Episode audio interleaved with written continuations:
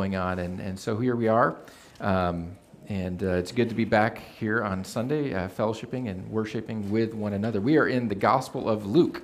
If you have not been with us for a little while or are new, um, we are in the Gospel of Luke. And so I would encourage you, if you've got a Bible, find one in the seat pockets in front of you, uh, on your phone or your tablets, or however you read the Word of the Lord, to turn to Luke chapter 6.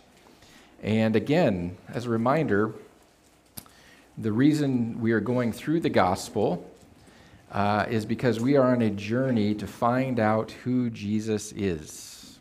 And I say is, because we know he's our risen Savior. Uh, we find out who he is and to dive into his teaching and his example as he walked here on this earth. And so, like I said, we're going to be in Luke chapter 6, um, around seven, verse 17 through about uh, 26 today. And I think we have the scripture where we're able to pull that up, and we're going to stand and read this scripture together. So if you will join me in standing, and let us read the word of the Lord together. This can be Luke 6, 17 through 26. After coming down with them, he stood on a level place with a large crowd of his disciples and a great number of people from all of Judea and Jerusalem and from the seacoast of Tyre and Sidon. They came to hear him and to be healed of their diseases, and those tormented by unclean spirits were made well. The whole crowd was trying to touch him because the power was coming out from him and healing them all. Then, looking up at his disciples, he said, Blessed are you who are poor because the kingdom of God is yours. Blessed are you who are hungry now, because you will be filled. Blessed are you who weep now, because you will laugh. Ah. Blessed are you when people hate you, when they exclude you, insult you, and slander your name as evil because of the Son of Man. Rejoice in that day and leap for joy. Take note, your reward is great in heaven, for this is the way their ancestors used to treat the prophets. But woe to you who are rich, for you have received your comfort. Woe to you who are now full, for you will be hungry. Woe to you who are now laughing, for you will mourn and weep. Woe to you when all the people speak well of you, for this is the way their ancestors used to treat the false prophets. All right, you may be seated. This is the passage for today, and this is a passage of incredibly great news, but also of great warning. Eh, some incredibly great news, but also some great warning. Now, the world is full of people who think that Jesus is a great moral teacher. A lot of people out there, if you ask them about Jesus, without, let's say, the church, just ask them about Jesus. Oh, yeah, he said some great things. We love the stuff he said about love and all that kind of stuff, and, and uh, trying to, to tie his, his uh, teachings into kind of the, the cultural norm and the cultural narratives. And so a lot of people out there will say that gr- Jesus was a great moral teacher, meaning that they respect some of what he had to say and what he was all about. I mean, he was, he was feeding those who were hungry. He was talking about those who were poor and, and saying, hey, you're blessed, you're blessed. Uh, he, was, uh, he was the one who was for the outcast, while all the other folks in power were just to, really, they just wanted to out, put people out. Uh, and so Jesus comes on the scene, and a lot of people will say that, you know, he's, he is a great guy. He's a great guy. Let's, let's add him to all this other stuff that we like, all these other teachers, philosophers, uh, theories that we like. And sometimes we tend to put Jesus sort of in that social media influencer, kind of throwing out catchy memes category right? And, and we, we see his, his stuff on, on social media. You see his stuff on Facebook, right? People quoting him and, and uh, going back to the Gospels and, and uh, tweeting and, and, and putting posts out there about what Jesus had to say. But sometimes we keep him in that category instead of understanding who he fully was. Jesus stands out Jesus stands out. He is not a social media influencer, though he does have influence, great influence. Jesus stands out, and he stands out because he makes the claim that he is the Son of God. meaning he is God. He is God. He makes this claim, which is a radical claim, a, a huge claim, an important claim, a claim that we can't ignore. And sometimes we see out there that people will say that, yeah, he is really a good teacher, but they will deny what he was actually coming here to proclaim to the world. To the world. I, I like C.S. Lewis. I don't read him enough, but he's got some great stuff out there. And, and he says this. This is a little bit of a lengthy quote. Let me just read this. Uh, it may be familiar to some of you. C.S. Lewis says this I'm trying here to prevent anyone saying that the, really, that the really foolish thing that people often say about him, that is Christ. I'm ready to accept Jesus as a great moral teacher, but I don't accept his claim to be God. That is the one thing we must not say. A man who was merely a man and said that sort of thing that Jesus said uh, would not be a great moral teacher. He would either be a lunatic on a level with the man who says he is a poached egg. You got to love C.S. Lewis, claiming someone claiming he's a poached egg, or else, or else he would be the devil of hell. You must make your choice. Either this man was and is the Son of God, or else a man, a madman, or something worse. You can shut him up for being a fool, you can spit at him and kill him as a demon, or you can fall at his feet and call him Lord and God. But let us not come up with any patronizing nonsense about his being a great human teacher. He has not left that open to us. He did not intend to. And so Lewis's famous thing is he, Jesus is either a liar, a lunatic, or he actually is Lord. Those are the choices. Those are the choices because Jesus here is, is living a very bold life and making very bold claims. And so we have to put him in these categories of how we, what we believe about Jesus. Is he a liar? Is he a lunatic, a crazy person? Or is he actually Lord? And this is what we have to wrestle with. And if Jesus is Lord, then we can't treat his teachings as just something that we see on social media and, and the influencers on social media and some of those pithy little sayings out there. It goes deeper, and so we have to have a different response to his teaching. Is what this is what we want to do as a church. This is what we want to do, and he needs to be studied. If he's Lord, it needs to be accepted. And if he's Lord, it needs to be applied because this is his plan for our life, and for our lives. G.K. Chesterton, a 19th century scholar, says this. I love this quote.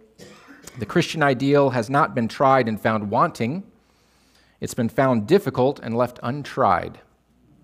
And we don't want to be in that group. We don't want to be in that group. Are we willing to try?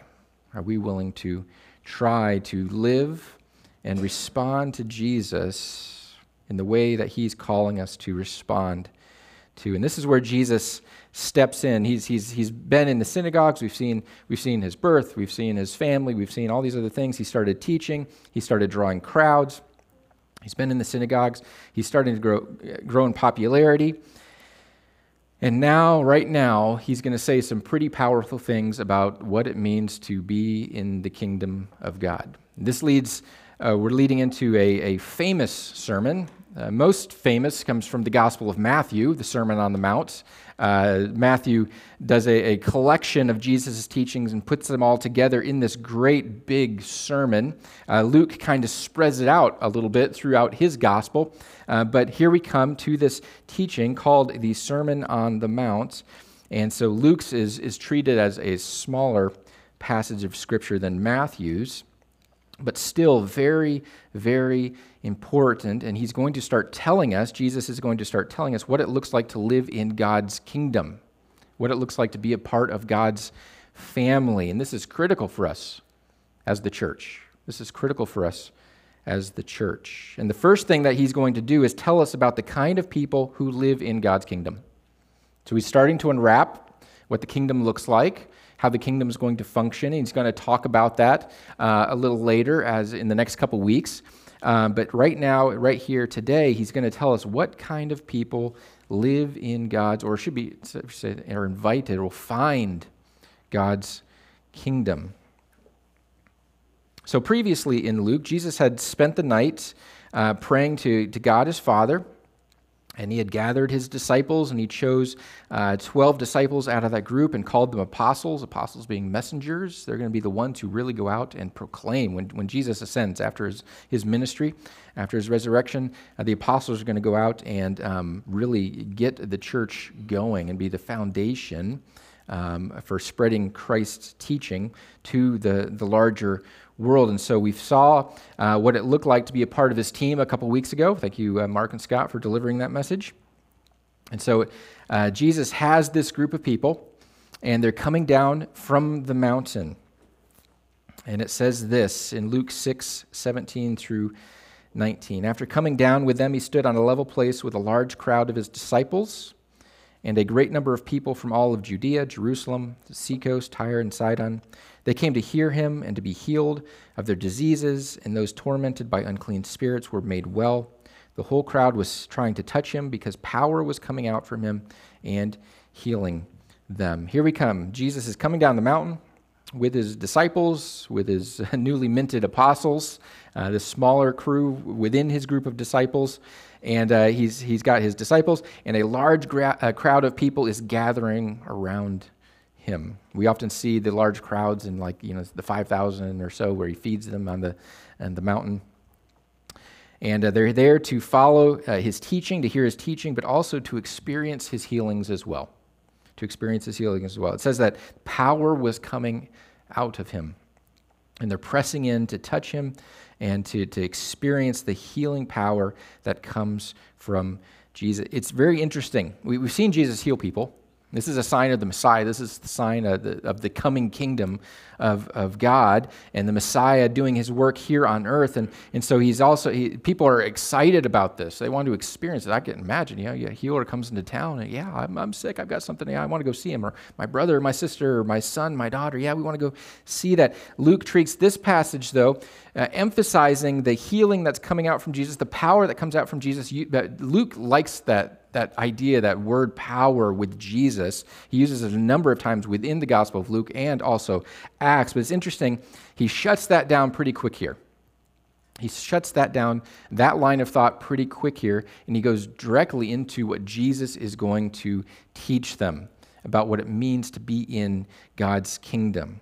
We'll talk about healings more and more as they pop up within the gospel. But right, right now, Jesus' focus is giving them this sermon, giving them these words, showing them, inviting them in, showing them who, uh, the, who comes into God's kingdom. What, did, what do those people look like?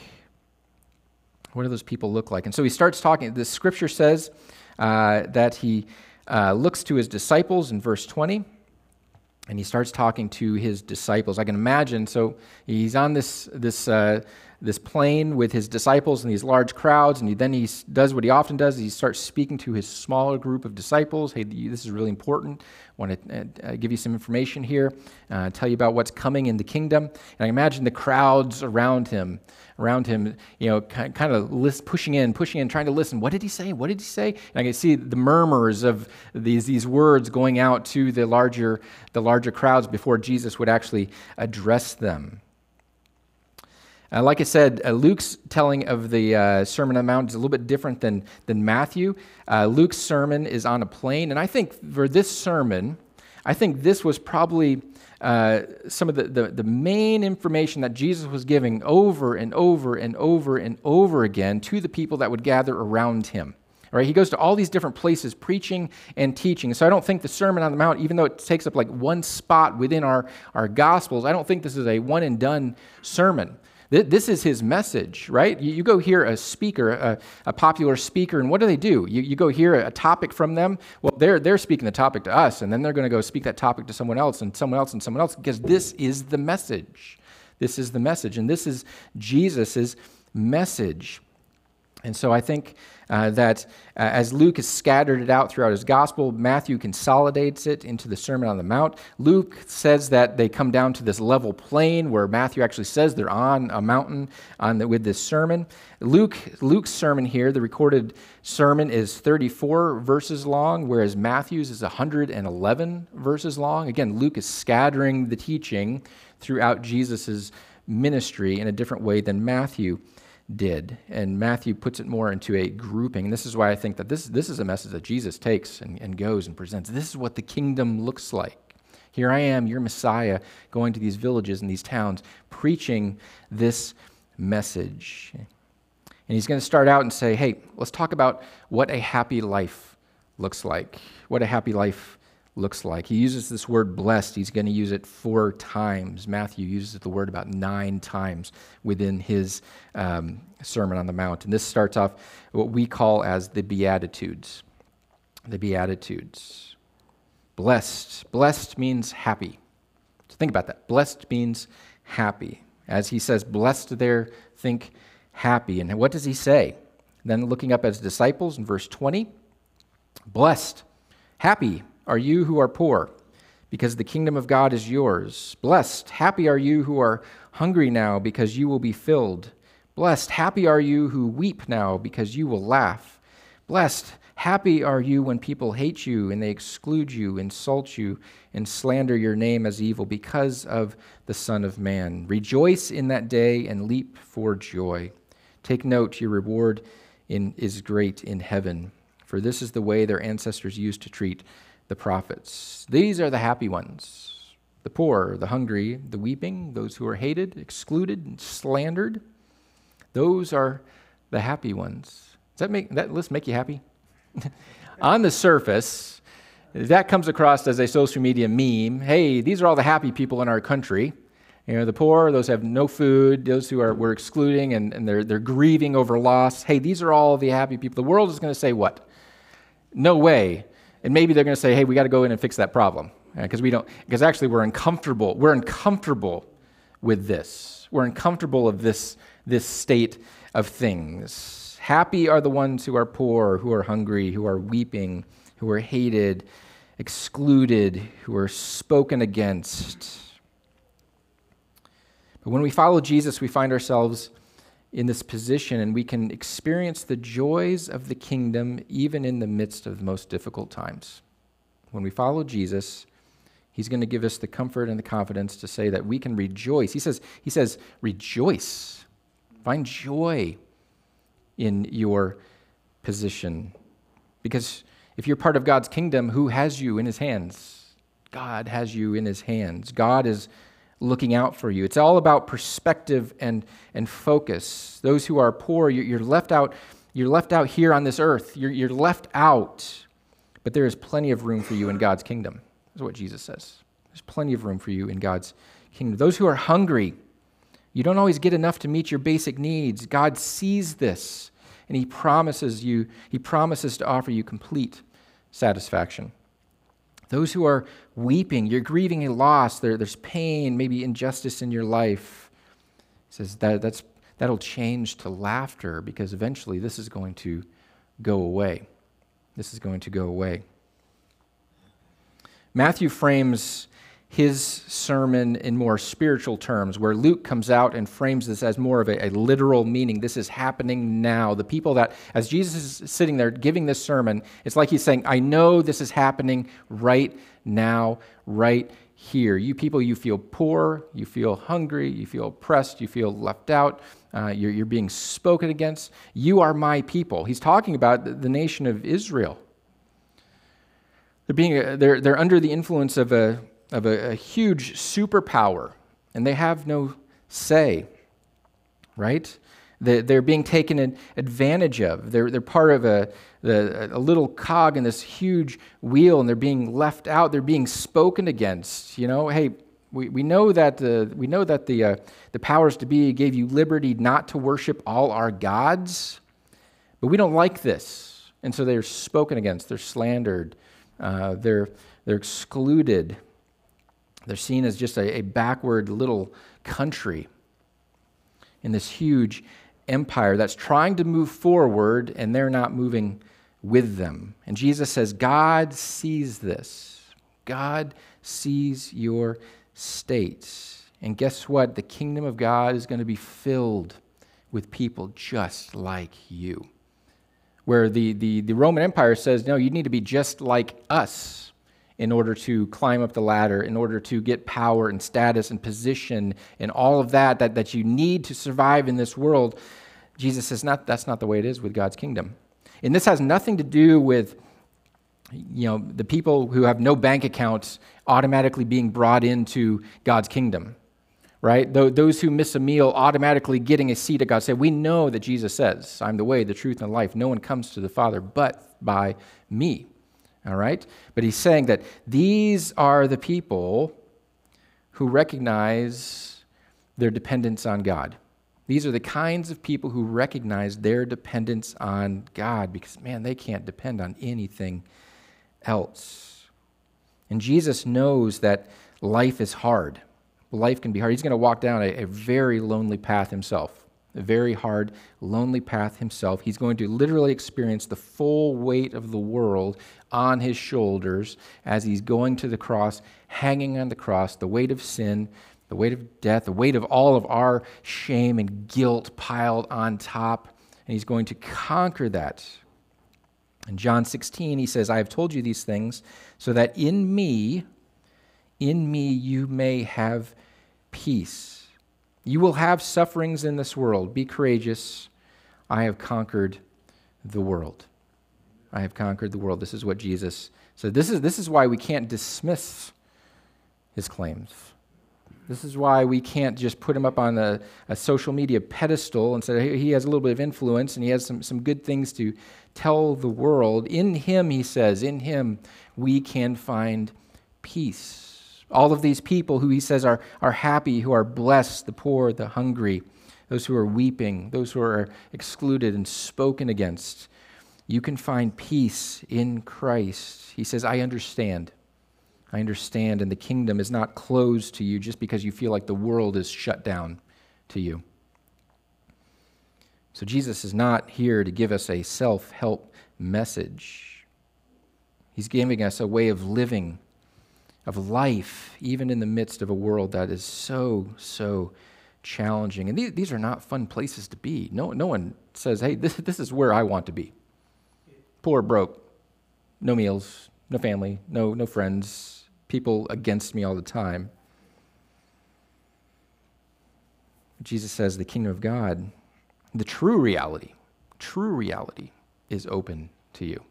Not just this temporal reality that we live in. True reality, eternal reality is open to you. You will have suffering in this world, but be courageous. I have conquered the world. He sees these people and he says, These are the ones who are depending on the Lord's provision. These are the ones who, who, who, who will put their hope and their trust in Jesus Christ. They will see their state and they know that they will need a Savior to rescue them from this world.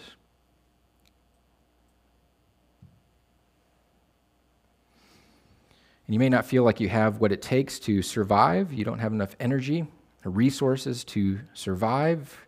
You, you may start finding yourself beating um, to a different drum than the world around you, and that's going to cause people to hate you, to exclude you, and they may even slander you. Why? Why? Is it because of what we may be doing? No, it's because of what Christ has done.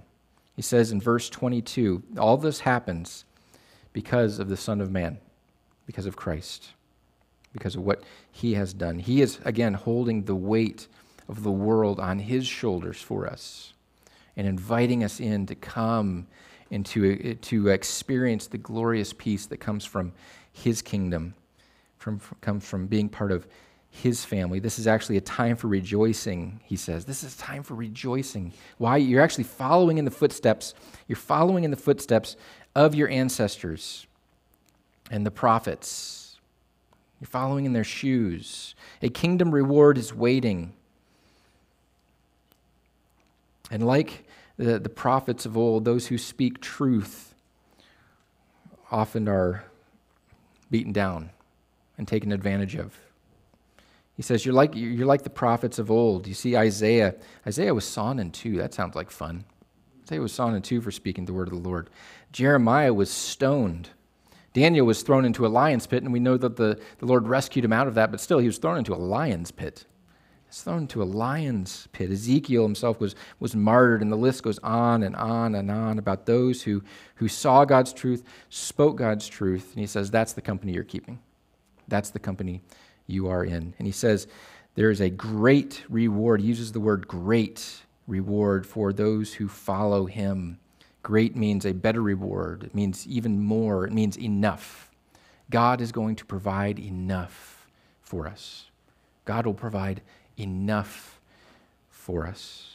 And the future is full of hope and comfort and peace for those who follow Jesus. But the reality is that we live in a dog eat dog world around here, right?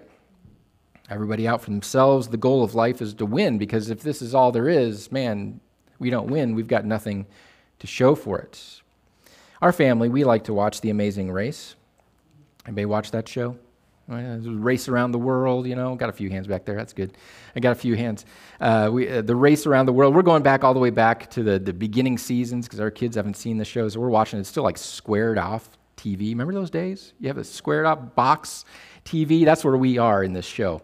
Uh, it's not wide uh, wide frame yet. Anyway, we're watching The Amazing Race, and the game is the, the goal of the game is to, to race around the world, completing all these obstacles and challenges and tasks. And there's about 12 different teams who start this thing, and one team gets to step on the finish line and win a million bucks. And it's great, and it's all over the world. Sarah and I, for since we've been married, have said, "Me, we've got to get on this show somehow. We got to get on this show. This would be fantastic, fantastic to do this." Anyway, the goal is to progress around the world, picking up clues, picking up clues and tasks. And we've seen episodes. We've seen episodes where the teams have gone and, and they've missed a clue, and it's literally in a box with a flag, and you grab it, and you see where you go next. And they fumbled through, and they missed a clue, and they get to the end of the leg of the race, and the, the host says, "Guess what?" You missed the spot, you got to go back. You missed the clue, you have to go back and you see them and they have to go back and figure out where they lost it along the way as they're trekking around the world and go back. The people who dismiss Jesus are missing the clues on what it takes to win the race, what it takes to win the race. Jesus is giving an idea of what the kingdom means. And now he has come and he is ushering in this new kingdom. And he says things are going to change. God's kingdom is going to change the way that we run and that we win this race. And without Jesus, there just isn't much hope for this world. And Jesus frames this conversation about the, the hopes of the world, the hopes of the world, he frames with the woes woe. The prophets would use the word woe as, as warnings of condemnation in the Old Testament. They would come to God's people and said, Woe, woe to this, woe to this. It's a heavy word. It's, it's like hearing a curse. It's like hearing a curse. It's, it's filled with unrelenting sorrow and pain. Just this, this little word, woe. Sorrow, agony, it's a state that can't be relieved. This is, this is a, a crushing word, a crushing word for a person. In verse 24, he's going to flip the script a little bit. He says, I've, I've shown you what kingdom people are all about. Those who are actually seeking to depend on the Lord. In verse 24, but woe, woe to you who are rich. You see, we have a poor thing, and now we got he's addressing a rich thing for you have received your comfort. Woe to you who are now full, for you will be hungry. See, I mean, he's, he's, he's going back and forth. See how Jesus is doing this? Woe to you who are now laughing, for you will mourn and weep. Woe to you when all people speak well of you, for this is the way their ancestors used to treat the false prophets. See how Jesus is going back and forth here?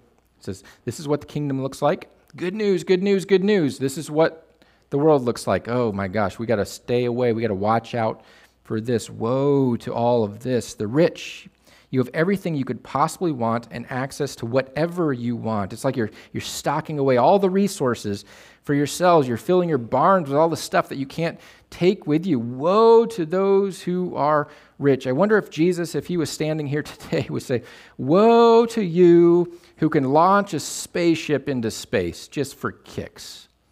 Woe to you has a huge boat that you can go to a foreign country and say, hey, you got to take down this bridge for me so I can drive my boat through the channel.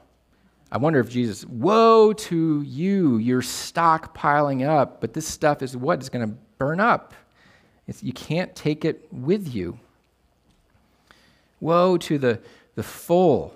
You've stuffed your faces. You've enjoyed your three your four or five meals per day. You've got the fridge stocked and overflowing. And, and do you see these other people who are poor and who are the, the hungry? But you just keep stuffing your faces. You're, you're satisfying all your desires now. And this is, this, is, this is not about needs, this is about lusts of our heart. Lusts of our heart. Woe to you who are full now. Woe you, you will be empty. Woe to you who are joyful and laughing.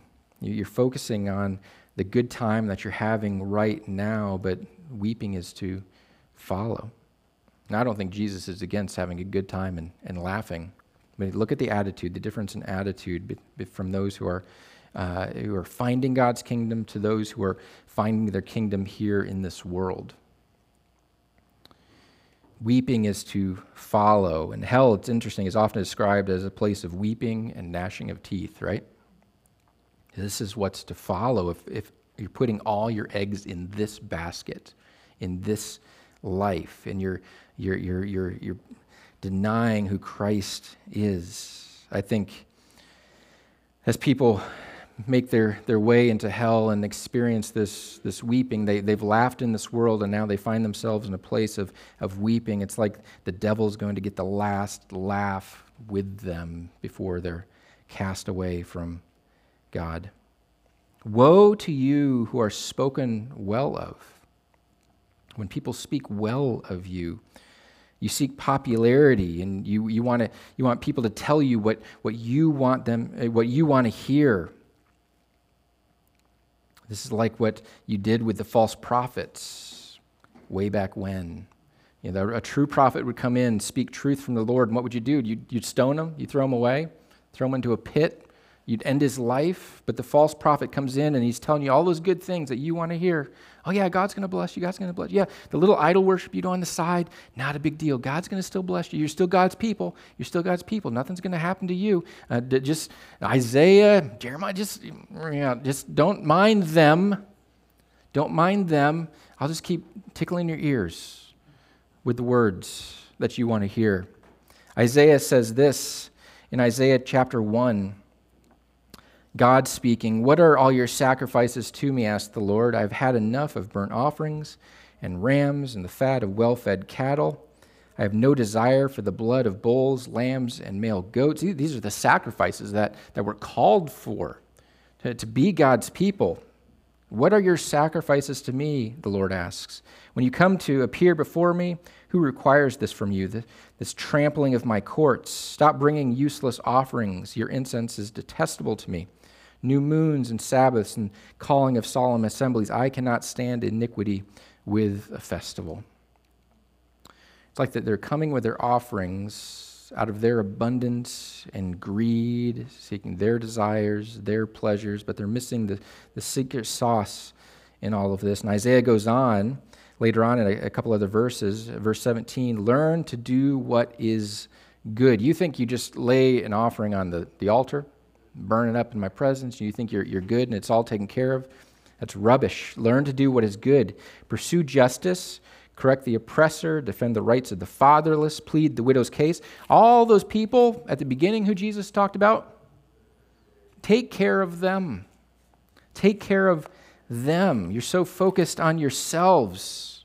Look beyond that. This is the prophet's message over and over and over and over again. You, you've offered up your offerings and your sacrifices but it does nothing for you because you leave all those people out who are in need. All the people who are suffering, you've left them out. And so Jesus' judgment for his audience is the same as God's judgment for Israel during the days of the prophets. You got fed and fat, you neglected those in need. You laughed in my face with your worship. You desired the words of false prophets who catered to your interests and your desires, and who, out of all these lists, these eight different groups, who does Jesus say are fortunate and blessed and happy? I say the poor, the sad, the suffering. Mark Scandrette says this What's surprising is who Jesus calls fortunate. At the time, people assumed that only the most wealthy, attractive, or powerful were blessed. Poor, sad, and suffering people were thought to be cursed. Still today, it can feel like our circumstances, our identity, our, our previous choices exclude us from the blessed life. With these strange blessings, Jesus announces that a thriving life under God's care is available to anyone.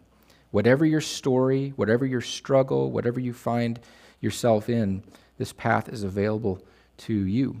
This is the gospel message. The gospel message is a curse to those who want to live on their own, and it's a blessing to those who want to depend on the Lord.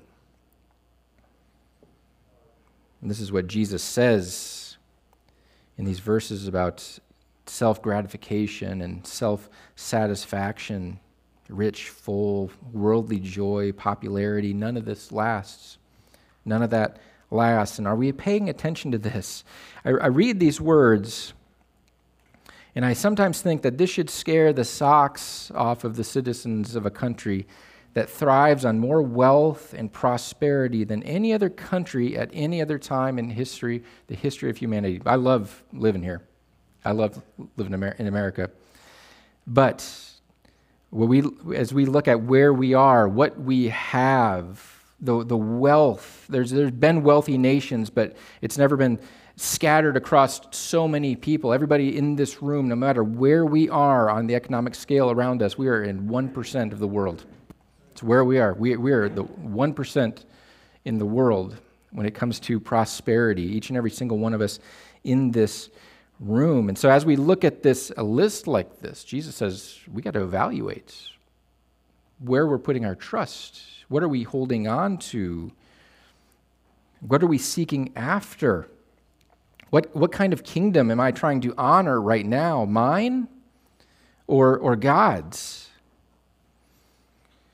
There's no blessing in the second group of people.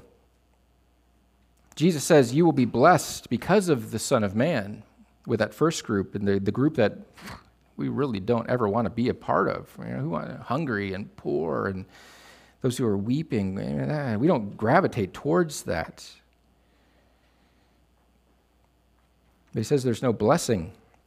This does not last for this second group of people who he's spoken the woes to. A wealthy, a well liked person without Jesus is the most doomed person you will meet because they're walking down a path of self satisfaction and doing it on their own. And at some point, this comes to an end. It comes to an end. And even if it looks like everything is wonderful in someone's life and whatnot, Jesus, our teacher, says that there is no reward in the future. Those things do not enter into the kingdom of God. There's a poll done recently, a Gallup poll done recently. I think I got a slide for that. There you go. Interesting poll uh, done recently. And uh, so Gallup poll, and so it's just a general poll. Uh, the bottom line there is, is our satisfaction with the way things are going in the U.S. It's a little low right now. It's about 17% of people say they're satisfied with what's going on in the U.S., and it's been up and down. You see how that goes up and down, up and down. And so every four years, groups of people take it up or down, you know, depending on your political persuasion. That top line is uh, the number, percentage of people satisfied in the United States with where they are in their personal life. And I think this is interesting. If I dive down a little deeper into this, it's interesting. We're about 85% of, of people, so 85% of people polled in this room would say, I'm pretty satisfied with my life and where I am, even if I'm not satisfied where, with where the country is going. The interesting thing for me, this is a, a mixed group. These are not just believers. You know, believers, we said, yeah, I'm satisfied with my life because I know who holds my life, right? I'm depending on Christ, and no matter my situation, I am satisfied because I know who I am and what I have before me. But this is a mixed group of believers and unbelievers. And so we know that the number of self professing people in the United States who self profess to be followers of Jesus is going down. Is going down, which means that this level, this, this line continues to kind of just go static across, which means that people are finding more and more worth and value in themselves and what they have and what they can bring in. I think that these numbers speak to this as a believer, as a church. If the number of Christians is going down in a country, but the level is still staying as far as satisfaction, where is that satisfaction then coming from? It's not coming from our hope and trust in God. There's a world out there, a world out there that is putting in their, their hope in something other than Jesus Christ as their Savior and what He is going to bring. And, and we can fall into this trap too. We can fall. Uh, we have days. I have days. It's like, oh yeah, man, I just got to drive and drive and drive. And I need, I need, I need. And it's like, wait, wait, wait. Step back. Hold on. Does that even matter in the grand scheme of things? Is that going to promote God's kingdom or prevent God's kingdom from being lived through my life? But I think for me, the stats is oh, people are finding hope in a lot of places other than Jesus Christ as their Savior or the, the world around us sets up a false sense of hope. Jesus says, For what does it benefit someone if he gains the whole world and yet uses or loses or forfeits himself? In Luke 9. So someone needs to hear this today that the kingdom of God is open to everyone who will come and find their dependence on Jesus Christ. He says, "You blessed, you will, you will, you will experience blessings in your life. It may not look like the world's blessings, what the world describes as blessings, but you are blessed if you come and are part of God's family. And those of us who are seeking to live this life in, this world on our own, there is not great hope in that I found this quote from Randy Alcorn. It says, The world is the closest to heaven unbelievers will ever know. This world is the closest to heaven that unbelievers will ever know. And the closest to hell God's children will ever know. This world is the closest to hell that God's children will ever experience because of his promises and what he's provided for our future.